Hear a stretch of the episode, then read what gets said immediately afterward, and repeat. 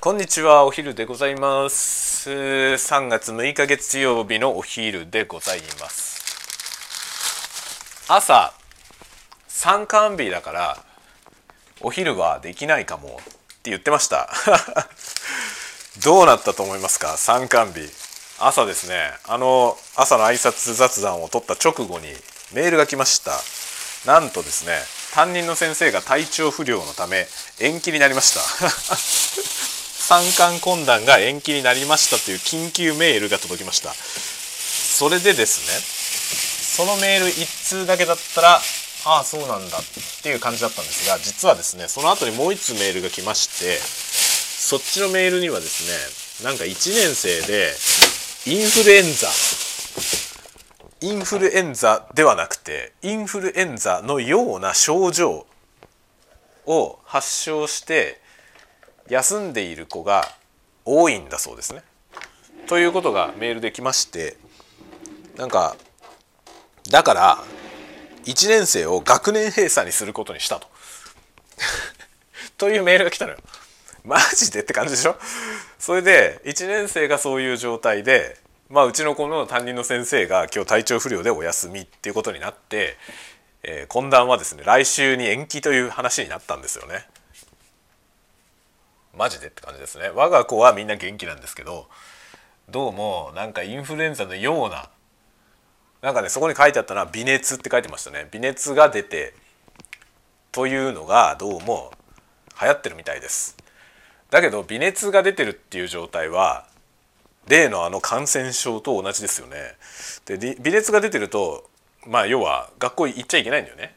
行けけなくて休みにしなきゃいけないんだけどその状態で検査を受けてない状態だとなんだかわからないわけだよね。PCR 検査を受けら受ければそのコロナなのかそうじゃないのかは分かりますけどそれを確定するまではさ怪しげな何かであってその微熱症状であってもう風邪かもしれないしインフルエンザかもしれないし分かんないですよね。コロナかもしれない。どれか分かんないんですよ検査をしないと。インフルエンザも検査しないと分かんないじゃない。でインフルエンザはまあなんだろう症状が重いからわかるよね。あの風邪と明らかに違うことになるでしょ。すごいすごい辛いじゃないインフルエンザになるとね。でインフルエンザはそれで風邪薬飲んでも治んないしインフルエンザの場合はあの特効薬をねのもらえばすぐ治るけどそうしないとね治らないじゃないですか。もうだからお医者さんは大変ですよね今。病院は。まあ、インフルエンザも感染症だしね。だからインフルの疑いの人も来るしもしかしたらインフル疑いで来た人がコロナかもしれないしで検査もいろいろ検査しなきゃいけないしもうねもはや積んでるんだよね。もう八方積んでますよね。ででなんか緩まるでしょ？今度。来週からですか？今日が10今日が6日の月曜日で来週13日の月曜日からあのマスクの着用が任意つことになりますよね。あ僕朝あ朝食洗機回してないじゃん。朝食洗機回していなかったことが判明したんで今から回しますね。そういうねまあ感染症本当ややこしいですよね。なんか随分緩くなったけど本当にそんな緩めて大丈夫なんですかね。なんかマスクの着用は任意とかになるでしょ？来週からなるし結構ゆるゆるになるじゃないですか。大丈夫なのかな？なんでそう緩くていいってことになったの？その病原菌としてはまだ存在してるわけじゃない？根絶したことにはなってないですよね。なってないし普通に感染してる人もいっぱいいるしかといってその治療法が確立したわけでもないよね。その一発で完璧に治るようなものが発明されてるわけでもないしそんな緩めて大丈夫なのかなっていう気はちょっとしますけどね。まあ、我が家は今のところ誰もかからずに来ているのでこの調子で頑張って予防していきたいなと思ってますけどだからなんだろうねうちは基本的にその来週以降も今までと全く変わらずその手を緩めずにいこうと思っています。まあ、子どもたちも幸いそういう意識なんでマスク来週からマスクしなくてよくなっても俺はするって言ってたんでいいんじゃないかなと思います。いやなんかねそのしなくてもよくなったらしたくないって言うかなと思ったんだけど子供らはねなんか絶対やべえよねって言ってました。絶対やばいよねって。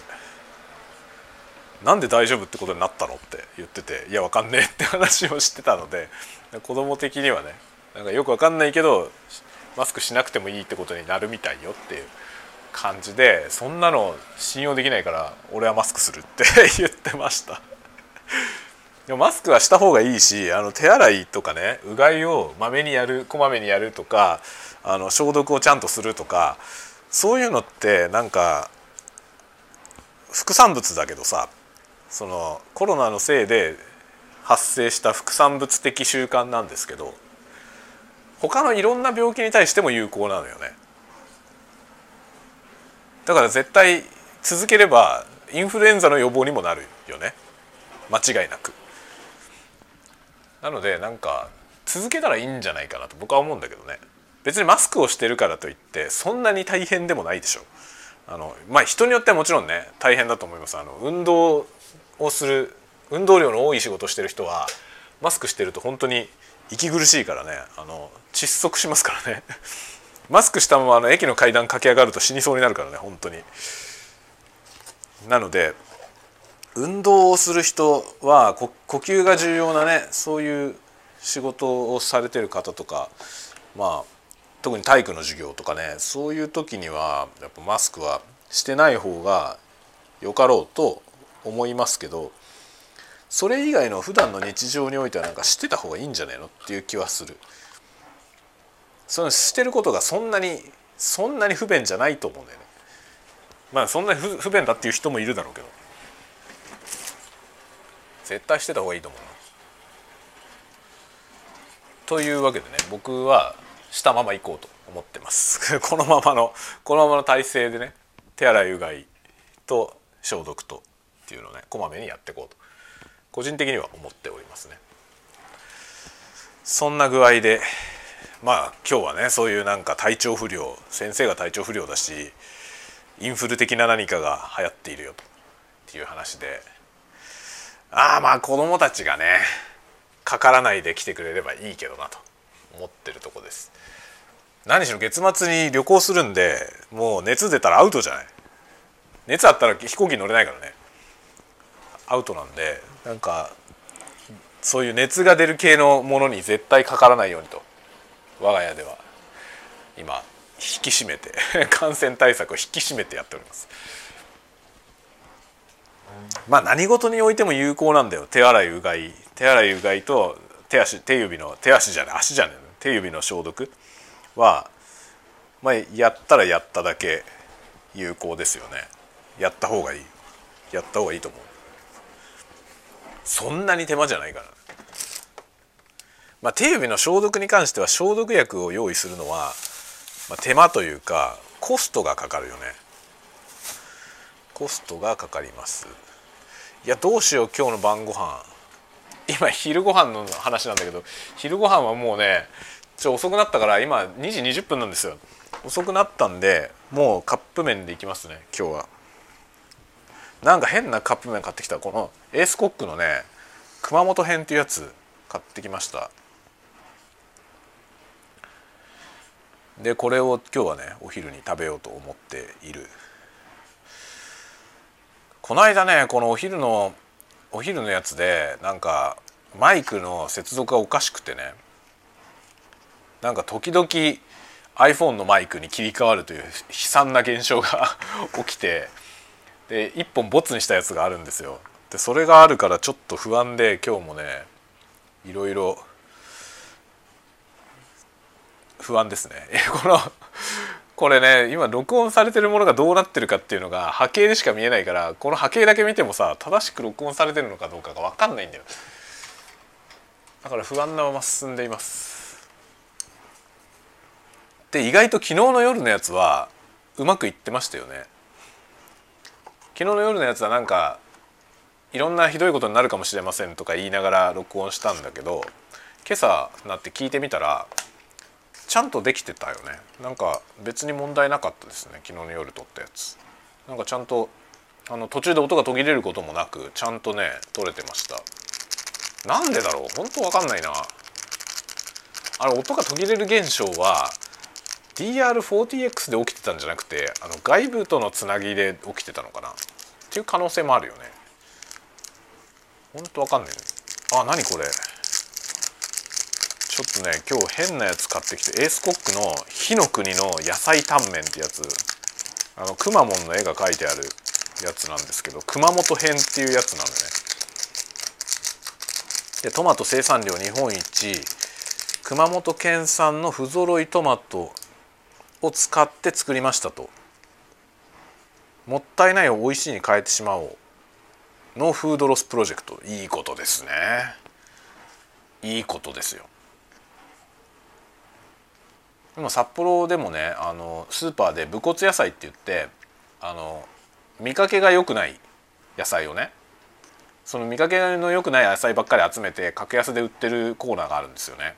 その近所の農家から直直送で持ってきてさ近所の農家で正規に出荷する分とその本来だと廃棄になっちゃうやつ。売り物にならないとされた。見かけが悪いやつね。傷が入ってるとかさ。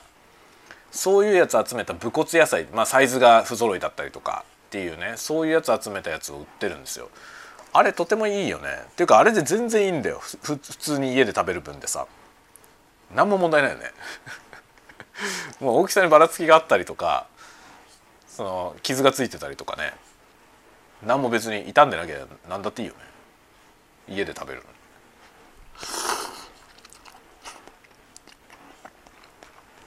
あれを今まで廃棄してることの方が問題だよちなみにこれは不揃いトマトを使ったカップラーメンなんだけどうまいなこれ。バジルトマト仕立てって書いてある。野菜タンメン。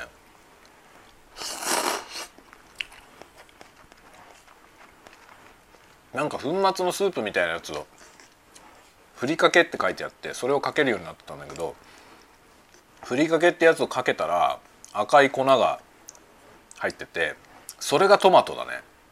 これトマトを粉砕してそれをフリーズドライしたみたいなものじゃないかなすごいトマトの味がする。うまい。めっちゃ美味しいよこれ。すごいな。くまモン。くまモンがトマト抱えてる絵が載ってる。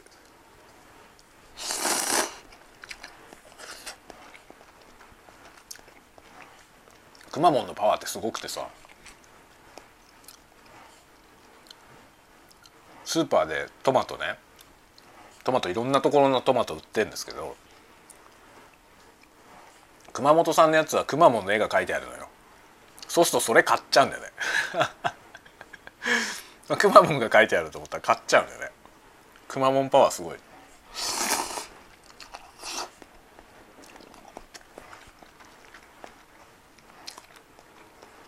トマトなんて別に不揃いでもいいよね。不揃いトマトを売ってくれてもいいけどな。こんなカップ麺にしちゃうんじゃなくてさ。まあカップ麺にしてももちろんいいけど。てかジュースにしろよ。トマトジュースにすればいいじゃんね。トマトジュースにするのは別に形なんかどうでもいいじゃない？ジュースにして売ったらいいのにな。トマトジュースってまあでも高すぎて売れないのか。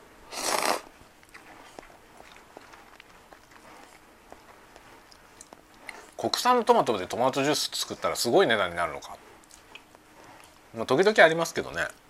高いトマトジュース。高いトマトジュース本当にうまいよね。高すぎてさしょっちゅうは買えないけど。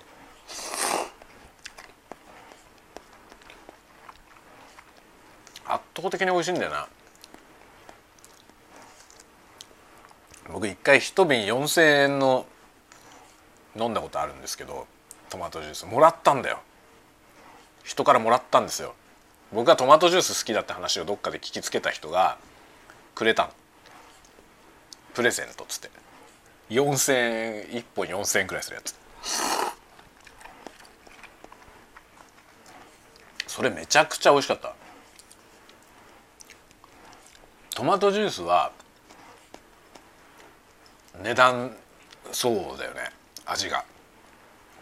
値段に本当に比例するというかそういう感じ。値段が高い方が大体うまいですね。今までなんか高くて美味しくないやつに当たったことないね。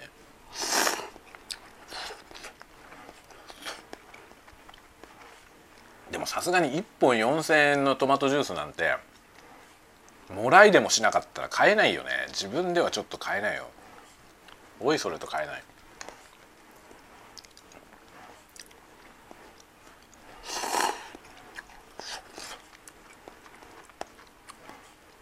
不思議なもんでさ 720ml で4,000円って言われるとトマトジュースだったら買えないんだけどブランデーだと買えちゃうんだよ。まあブランデーはちょっとずつ飲むからさ4,000円払って買ってもまあ僕の飲み方でいけばねブランデー4,000円のブランデー半年ぐらい持つからさ。そしたら4,000円でもそんな高いわけじゃないんだけどね。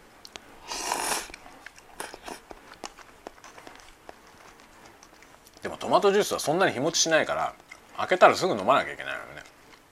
4,000円のトマトジュースでも2日ぐらいで飲んじゃうからね。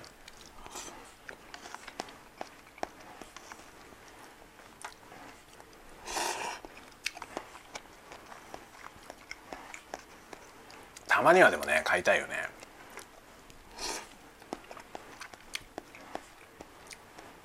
すごい庶民的な話だよね。すごい庶民的な話。庶民しか知らないからね。僕庶民的生活しかしたことがないんで。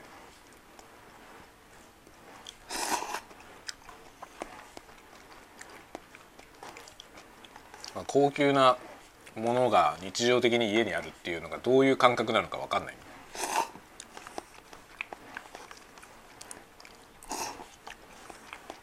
でもね自分が例えばね自分の収入が増えてのなんだろう生活水準が変化するぐらい収入が増えたとしてねちょっとその状態を想像することすら難しいんだけど。そうなったとしてそしたらどうするだろ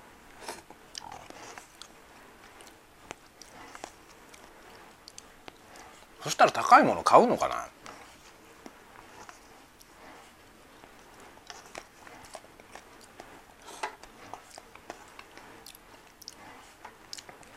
まあより安いものを買おうという発想ではなくなるかもしれないけどさ結局じゃあその4,000円のトマトジュースをねしょっちゅう買うようになるのかって想像するとならないような気がするんだよね。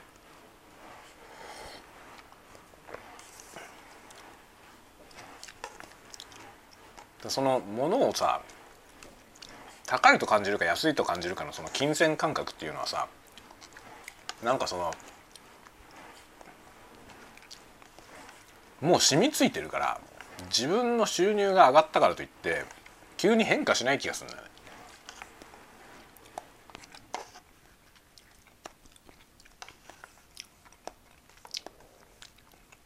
貧乏症っていうやつだけどなんかそのスーパーの見切り品のね賞味期限が近づいてるから安くなるっていうのあるじゃない？でそういうの狙って買い物するみたいなことをさ結局収入が増えてもやるような気がする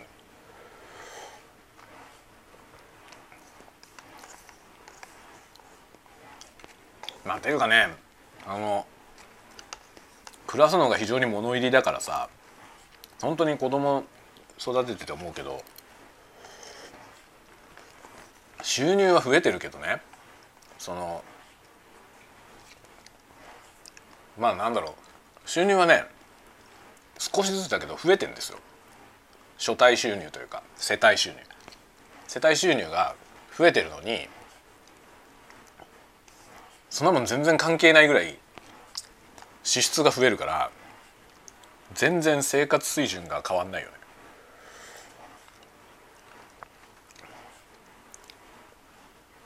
これ収入が上がんなかったらやっていけてない気がするんだよだからまあ少子化が深刻なことになってるけどで国はなんかさとんちんかんなことばっかり言ってるけどそういう問題じゃないよね。なんかもう国の金のかけ方が根本的におかしいからそのなんていうのかな。トータルで支援しないと無理だよね。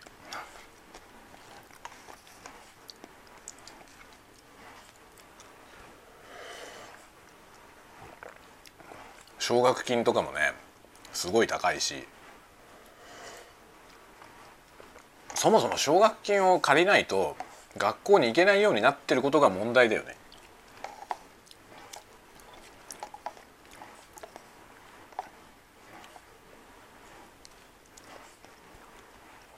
日本政府はさと急になんかその少子化に対する危機感を言い出したけどもうとっくに遅いんだよね。もう全然遅すぎてて。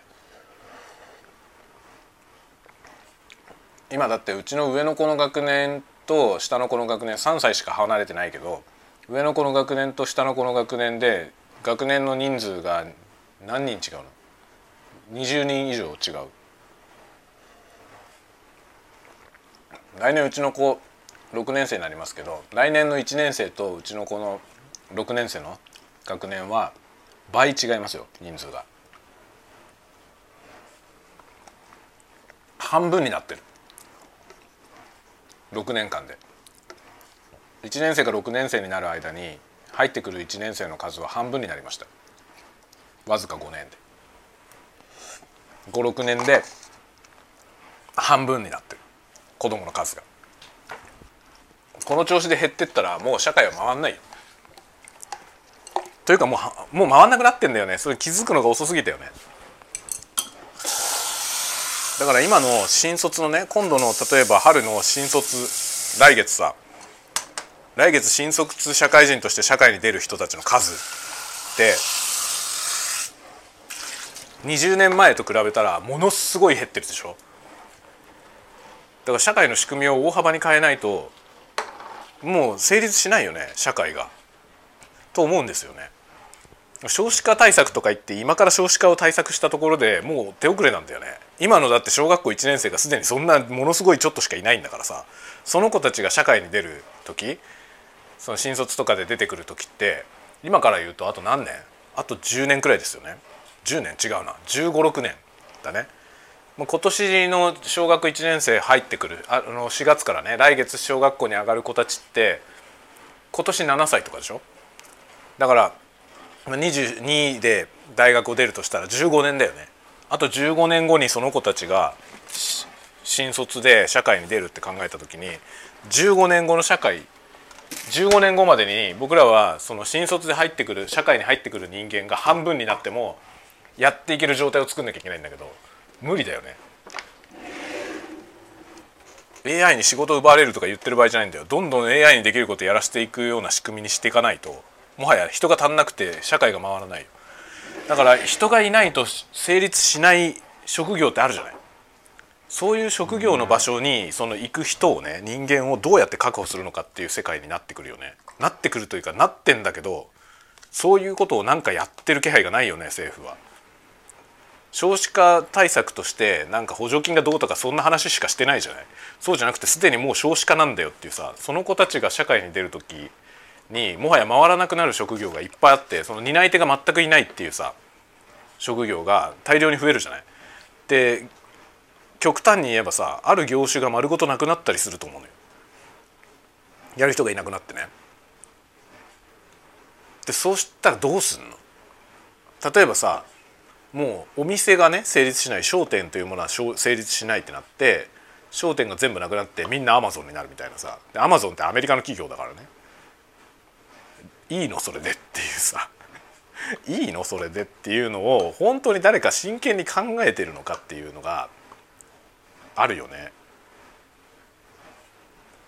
僕らの業界ももう人がいなさすぎてやべえんですよ。その採用が苦しいっていう状態になっているんだけどその採用が苦しいことの理由がそもそもの母数が少ないっていうことなんだよね。今まではさその母数のことにはあまり目を目が向いてなかったんですよ。その要はパイの奪い合いでパイの量総量が減ってることにはあまり目を向けずにどうやっていかにしてその競争力をね同業者の中で競争力を上げてうちに来てもらうかみたいなことを考えてたんだけどそもそもこの業界を目指す人がねそのだって母数全体の総母数が減ってるからそもそも僕らのような職職業を目指す人自体が減っていてもう奪い合うパイがないんだよね。パイが用意されていてそれを奪い合っていた世界とはもはや違うんだよ。パイがないんだよ。でパイのない中でパイの奪い合いをするんだけどそれはもはや不毛なんだよね。そんなことしててももう上層しかパイにありつけないからじゃあそれ以外の人はどうすんのっていうとなんか別のことを考えないとパイを食えずに死ぬんですよ。そうするとさ本当に業界丸ごと潰れるところ出てくるんですよね。そのなんていうの？担い手のいない職種、担い手の少ない職種ってもうそもそもあるじゃないですか。それでも母数が多かった時は他からあぶれてきた人たちが結局行くところがなくて仕方なくやってた人もいたんだよねその不人気な職業をさそれしかないからって言ってやってた人もいてそれで成立してたんだけど人気のある方の職業の人も減ってくるとさその人気のある職種にもずっと空きがあることになるんですよね。そしたらどんどんどんどんそのなんていうの？採用されるためのボーダーラインは下がっていっていないよりはいなきゃもう維持できないからってなってきてで上の方が入りやすくなってくると結局末端の方に誰も降りてこなくなるんね。でマンパワーが必要なその仕事の領域で今までそこそこしかやることがないくてやっていた人たちで賄われていた領域がごっそりいなくなると思う。それは本当にいなくなって大丈夫ですかっていうことでそこを本当に誰か本気で考えているのかっていう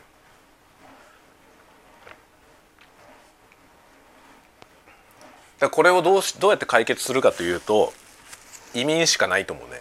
で移民の受け入れをするこれ SF なんですよもう一昔前の SF がすぐ目の前まで来てるんだよね。移民を受け入れるしかなくなるってことは移民がどんどん増えるそしてその日本語っていう言語は移民として外から入ってくる人が学習するにはちょっと難しすぎるので公用語が日本語じゃなくなる。日本の公用語がね。日本語じゃなくなるっていう世界はそう遠くない未来に本当に現実的なものになると思う。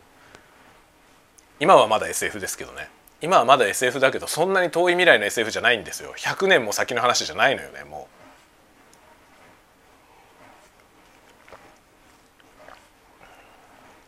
まあ僕は今ね英語を勉強してるけど多分ねもし日本にその第二外国語というか日本の標準語がもし別の言語になるとしたら中国語になる可能性が高いんじゃないかと思う。もうもはや中国なくして日本は成立してないし、まあ、この間も言ったけどさなんか中国に対しての防衛がどうたらとかいう話をしてるけど日本と中国が戦争になることはないよ。中国は日本に対して戦争を仕掛ける必要がないんですよね。そんなことしなくてももう日本は中国のものだからね。まだまだなんか全然気づいてない人が非常に多いけどもはや日本と中国ってもう切り離せないぐらい日本の土地を中国人が持ってるしで日本はもう中国の人が要は観光とかに来ないと成立してない都市もいっぱいあるんですよね。で中国資本が要は入ってきて成り立ってるところっていっぱいあってジャパニメーションとか言ってるけど今もう中国資本で作ってる映画多いですからね。日本のアニメでもね。中国が発注して日本で作ってる映画もあるからね。もう逆転して久しいんですよ。立場が逆転して久しくて。でもそのことに気づいてないのかまああえて目をつむってんのか知らないけど。そういう姿勢じゃないですか。で中国はさとにかく人がいっぱいいるんですよね。もうそれが今後の世の中で一番強いですよ。人がたくさんいるってことが。だから中国の人が日本にどんどん入ってくる、まあ、日本は人不足だから人を入れざるを得なくなるからね。外から人を入れ入れないと日本の社会が成立しなくなったら移民の受け入れが一気に進みますね。そうすると中国の国内で中国の国に対して不満を持っている人ってそのインテリ層とかエリート層にいっぱいいるんですよね。その人たちがドバッと流入してくるよねきっと。日本のが住みやすいから。彼らにとって多分日本のが住みやすいですよね。でまあ頭もいいからね。その中国のハイソサエティの人たちは頭いいので。日本語できる人もすでに日本語ができる人もいっぱいいるんですよ。そういう人がどさっと入ってきて日本でねもう彼らなくして日本回らないという状態になると何が起こるかというと日本の上の方優秀な人たちが働いている職場はほとんど中国人になって日本人の優秀じゃない人たちがただの労働力になるという。植民地だよね。もう植民地支配ですよ。だから日本を植民地にするのに戦争する必要はないんだよ。もう全くそんな必要はないんですよ。このこんなに未来のない国。子供がいないってことは未来がないからね。だから少子化っていうことがもう言われ始めて20年以上経つけどその間政府は何にもしなかったんですね。何にもしなかったおかげでこうなったっていう。そして国防とか今言ってるけどもう国防をやる段階じゃないんだよ。そそんなことしててももう守れない日本は。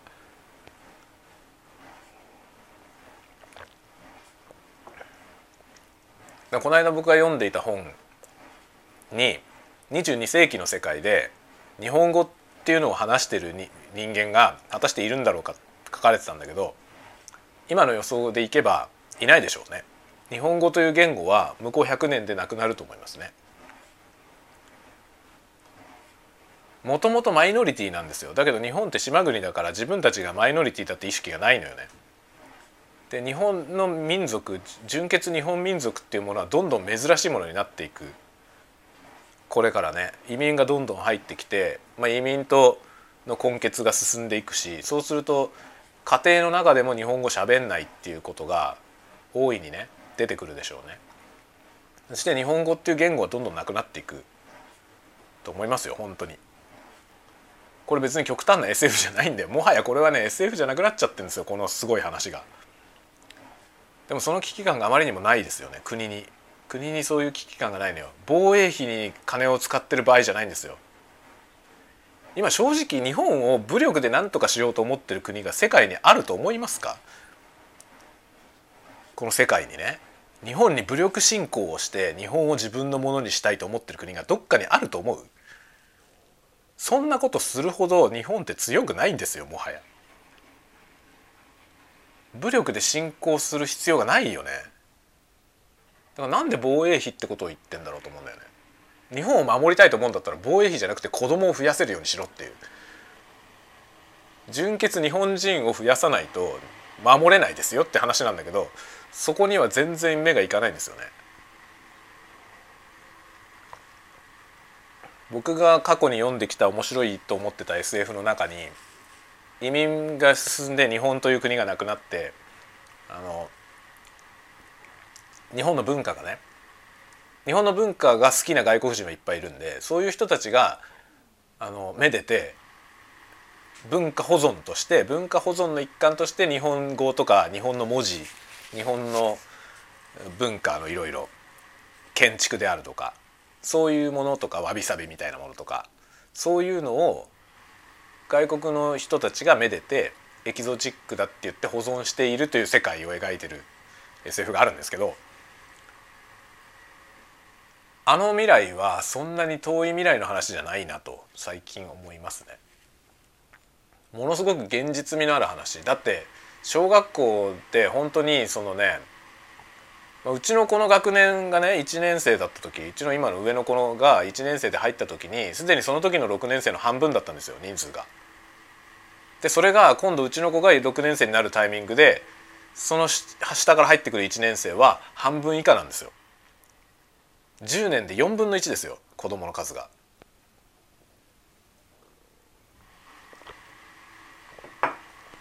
全国地で見ればねそんなに4分の1まで減ってるわけじゃないだと思いますよ10年で4分の1になってるわけじゃないと思うけどだけど一つの小学校としてそういう事態が目の前で起きていてこれに危機感を覚えないわけにいかないんだよね。って考えるとね本当に何言ってんだろうなと思いますね国は。国のやってることとその現実の温度差がありすぎて何も支持できないよね。今の政府がやってること何一つ支持できないですよね。分かってないんだよね何も。国防国防がどうたらっていうねどこと戦争するんだよ。どこの国と戦争するつもりなんだろう？日本と戦争しようと思う国なんてないと思いますよもはや。それはアメリカと同盟を結んでるからとかそうじゃないんだよ。日本なんてもはや戦争しなくても手に入る国だからですよね。日本国民なんて別にねその国を守るためにじゃあ命を落として戦うみたいな国民いないじゃん今もう。いないよねもはやね。攻めてきたら戦いませんっていう人ばっかりだよもう。国に守るべき価値があると思ってる人なんかほとんどいないですよ。この状況下で軍備がどうとかって言ってるのはナンセンスすぎるんだよね。なんか30年遅れてる と思う。やってることがね。もうその段階じゃないよもう。あとは何だろうそのもう移民の受け入れはせざるを得ないと思うんで移民を受け入れたとしても日本が持ってきたその今までね培ってきた文化を失わないということとこの先でその日本民族が今まで育んできたその文化の何て言うの育て方のノウハウというかねそのよそからのものが入ってきて変化していくっていう日本の文化あるじゃない。それをうまく生かして移民と一緒に日本の新しい文化を作っていくっていうのがもう日本に残された唯一の道だと思う。そうなってくればね。まあやっぱり語学は重要ですよね。語学は重要なのとまあだから中国語本当は中国語ができたらいいよね。中国語難しすぎてさ。中国語あまりにも難しくてできる気がしないんだけど。でも中国語が分かると今後絶対いいと思いますね。ものすごいパワーを持ってるからね中国。